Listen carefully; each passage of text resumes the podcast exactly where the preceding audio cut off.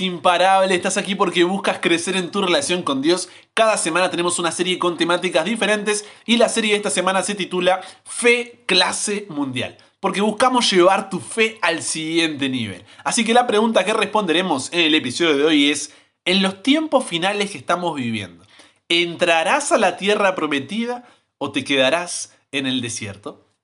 Querido Dios, no queremos quedarnos en el desierto sino que queremos entrar a esa tierra prometida, poder disfrutar del cumplimiento de tus promesas para nosotros.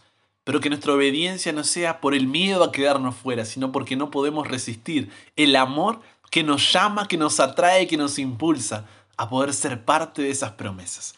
Nos entregamos hoy a ti, Dios, que tu Espíritu Santo nos pueda guiar y bendecir. En el nombre de Jesús oramos. Amén. Cuando se habla de tiempos finales, las reacciones pueden ser tan variadas como a personas les preguntes. Algunos reaccionan con miedo, otros con dudas, están los conspiracionistas, también los relajados, aparecen equilibrados y obviamente aquellos que ni siquiera saben qué significa tiempos finales. En fin, como dije, las reacciones pueden ser tan variadas como a personas les preguntes. Pero, ¿cómo podríamos definir la expresión tiempos finales? En palabras simples podemos decir que es el periodo de tiempo previo a la segunda venida de Jesús a esta tierra en gloria y majestad para llevarnos al cielo con Él. Esos serían tiempos finales. Entonces, la pregunta que surge es, ¿cuándo serán estos tiempos finales? Lo mismo le preguntaron a Jesús. Y él, en Mateo capítulo 24, versículo 36, respondió, pero el día y la hora nadie sabe, ni aún los ángeles de los cielos, sino solo mi Padre. Y a ver, podemos ser sinceros, esto nos pone incómodos. ¿Sabes por qué? Porque somos una generación procrastinadora. Dejamos todo para el final. Pero el no saber cuándo es ese final nos deja en la incertidumbre. ¿Vieron cuando tus padres te decían que llegaban a X hora y tenían que estar X cosa ordenada o limpia para esa hora? ¿Qué hacíamos? Un rato antes de que llegáramos, corríamos de aquí para allá para poder lograrlo. Lo mismo con los exámenes o entregas de trabajos prácticos. Dos o tres días y me atrevería a decir la noche anterior para algunos, igual corríamos de aquí para allá para poder llegar. Pero con la segunda venida de Jesús mm, no podemos hacer lo mismo. No es que, ah, bueno, vivo mi vida como quiero y cuando lleguen los tiempos finales me pongo las pilas y hago las cosas bien. No, así no funciona. ¿Por qué? Porque Dios lo que quiere no es que tengas tu vida en regla, cumpliendo con todas las normas y estando a la altura de los estándares. No, Dios lo que quiere es una relación contigo. El resto es consecuencia, pero Él quiere una relación contigo. Y eso no se hace a las corridas la noche anterior. Y sobre todo porque en los tiempos finales, cuando el conflicto de adoración en el que estamos entre el bien y el mal llegue a su desenlace, si nuestra relación con Dios, si nuestra fe no está fuerte, tenemos el riesgo de caer. Porque lo importante, atención, no es cuándo regrese Jesús, sino cómo estamos preparados para recibirlo. Voy de nuevo, y subraya esto en tu mente. Lo importante no es cuándo regrese Jesús, sino cómo estamos preparados para recibirlo. Ya dijo Pablo en 1 Corintios 10, 12. Así que el que piensa estar firme, exacto, mire que no cae. Entonces hay dos preguntas que surgen a partir de esto. Primero, ¿estamos en los tiempos finales? Y segundo, ¿cuáles son las características de una relación con Jesús en los tiempos finales? ¿Cómo tener una fe para los tiempos finales? Vamos a responder una a la vez. Primero, ¿estamos en los tiempos finales? Cuando vemos las profecías tanto de Daniel como de Apocalipsis, vemos que estamos en los tiempos finales porque estamos en la etapa previo al reino eterno de Dios. Y estamos viviendo el periodo de la última iglesia del Apocalipsis, previo al regreso de Jesús. Ahora, ¿todavía faltan cumplirse algunas señales? Sí, pero eso no quita los tiempos en los que vivimos. Ahora, incluso sacando la línea de tiempo y las señales, no podemos olvidarnos que así como Jesús puede venir en unos 5, 10, 20, 50 o 100 años, ninguno tiene la vida comprada. Sin intentar ser amarillista o exagerado, hoy puede ser el último día que vivimos y esto es real. Y si no es hoy, puede ser mañana. Y si no es mañana, es pasado y así. Suena fuerte, pero es real. A lo que voy es que los tiempos finales, si bien hace referencia a un periodo de tiempo, también es una actitud. Es la forma en la cual esperamos el regreso de Jesús. ¿Me explico? Es planificar como si Jesús fuera a venir en 100 años, pero vivir como si fuera a venir. En segundo lugar, esto nos lleva a, la siguiente pregunta, ¿no? ¿Cuáles son las características de una relación con Jesús en los tiempos finales? ¿Cómo tener una fe para los tiempos finales? En Hebreos somos comparados con aquella generación del pueblo de Israel que estaba en el desierto, en la frontera de la tierra prometida. Y ante esto hay tres peligros que se identifican en el pueblo de Israel y ante los cuales nosotros deberíamos tener cuidado al estar viviendo los tiempos finales y al tener la actitud de los tiempos finales. ¿Cuáles son esos tres peligros y cuáles son las tres características que no pueden faltar en una relación con Jesús para los tiempos finales? Vamos a verlos. El primer peligro es olvidarse de la promesa. Acomodarnos a este mundo como si esta vida es todo lo que hubiera y olvidarnos que la vida en esta tierra es un paréntesis en la eternidad.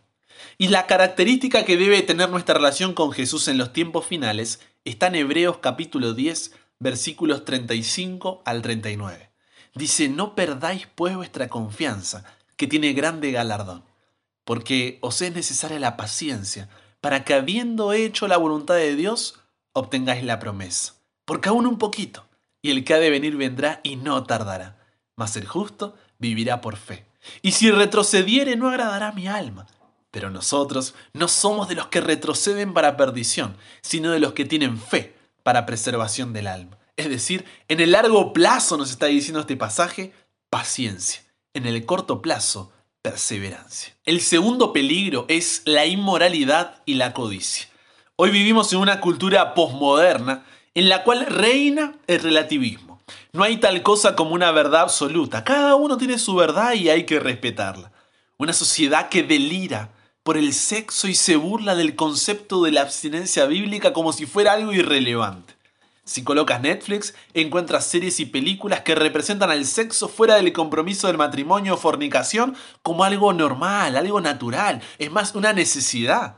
Cuando colocas tu playlist en Spotify, está lleno de letras que exaltan al sexo fuera del compromiso del matrimonio o fornicación como algo bueno y deseable. Van a la universidad y les enseñan a tener sexo fuera del compromiso del matrimonio o fornicación de forma segura. Y esto está ligado a nuestra adoración.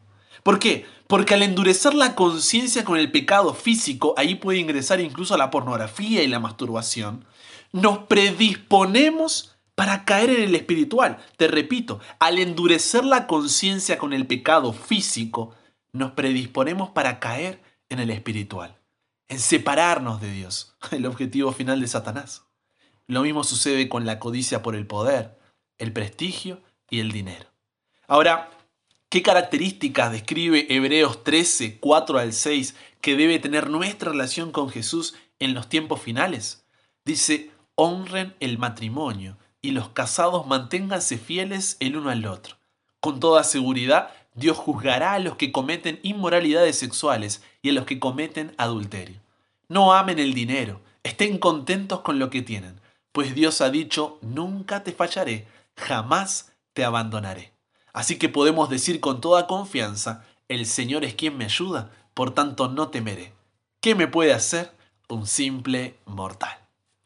El tercer y último peligro, pero no por eso menos importante, es seguir un liderazgo que no está basado en la palabra de Dios. Hoy en una época donde a través de las redes sociales la mayoría tiene la oportunidad de expresar su voz, de dar a conocer su opinión y nosotros de escuchar cualquiera de estas voces u opiniones, corremos el riesgo de seguir el liderazgo equivocado. Un liderazgo que no está basado en la palabra de Dios.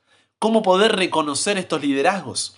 Son liderazgos que dependen de las circunstancias, liderazgos que dependen de las emociones, liderazgos que no buscan la dirección de Dios en su palabra, cuya fuerza está en ellos mismos y no en el Espíritu Santo, liderazgos que buscan ocupar el lugar que le corresponde a Dios, liderazgos que llevan a la división, liderazgos que caminan hacia la tierra prometida, pero su cabeza todavía no salió de Egipto.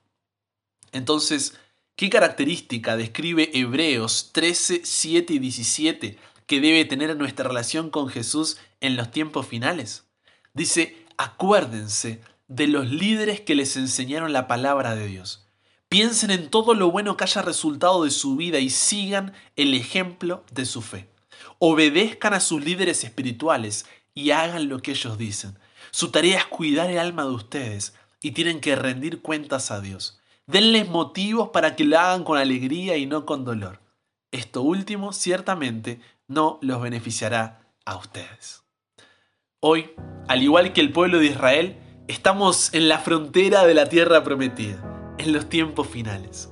Esto no solamente porque las profecías y señales bíblicas así lo indican, aunque no todas hayan terminado de cumplir, sino también porque entendemos los tiempos finales como la actitud de vivir cada día, como si Jesús viniera hoy.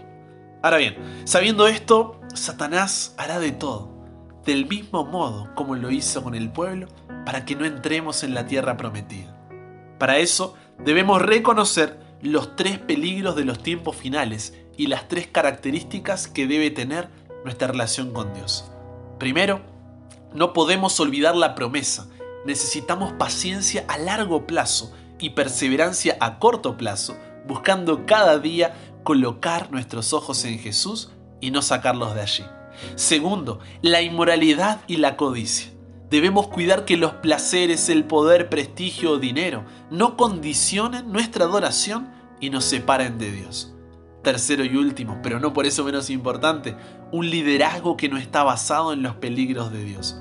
Tengamos cuidado a quien miramos, escuchamos y siempre busquemos que sea basado en la palabra de Dios, incluso conmigo, porque puede sonar muy bonito, pero debe venir de parte de Dios.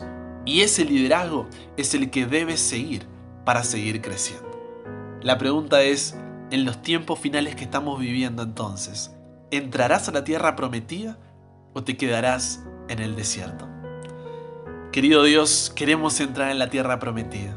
Ayúdanos a cuidarnos de esos peligros, pero también a tomar acción para poder crecer en nuestra relación contigo. De forma que muy pronto podamos encontrarnos y abrazarte por toda la eternidad. Te entregamos nuestra vida hoy para poder vivirla como si regresaras hoy. Cámbianos, renuévanos, transfórmanos, somos tuyos. En el nombre de Jesús oramos. Amén.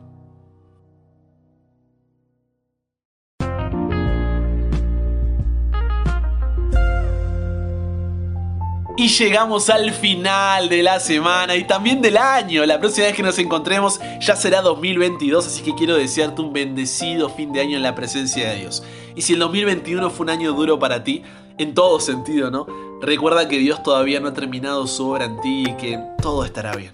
El año que viene seguimos con todo el contenido, viene muy muy bueno, así que se vienen cosas nuevas que te van a encantar. Pido que puedas tenerme en tus oraciones para que todo sea guiado por Dios y para la gloria de Dios y sigamos creciendo juntos cada día. ¿sí? Recuerda seguirme en Instagram, búscame como arroba para más contenido diario y te espero cada día de lunes a viernes con un nuevo episodio aquí en WhatsApp para que nunca pare de aprender y nunca pare de crecer. ¿Por qué? Porque hasta el cielo no paramos. Un bendecido final 2021 y un feliz 2022.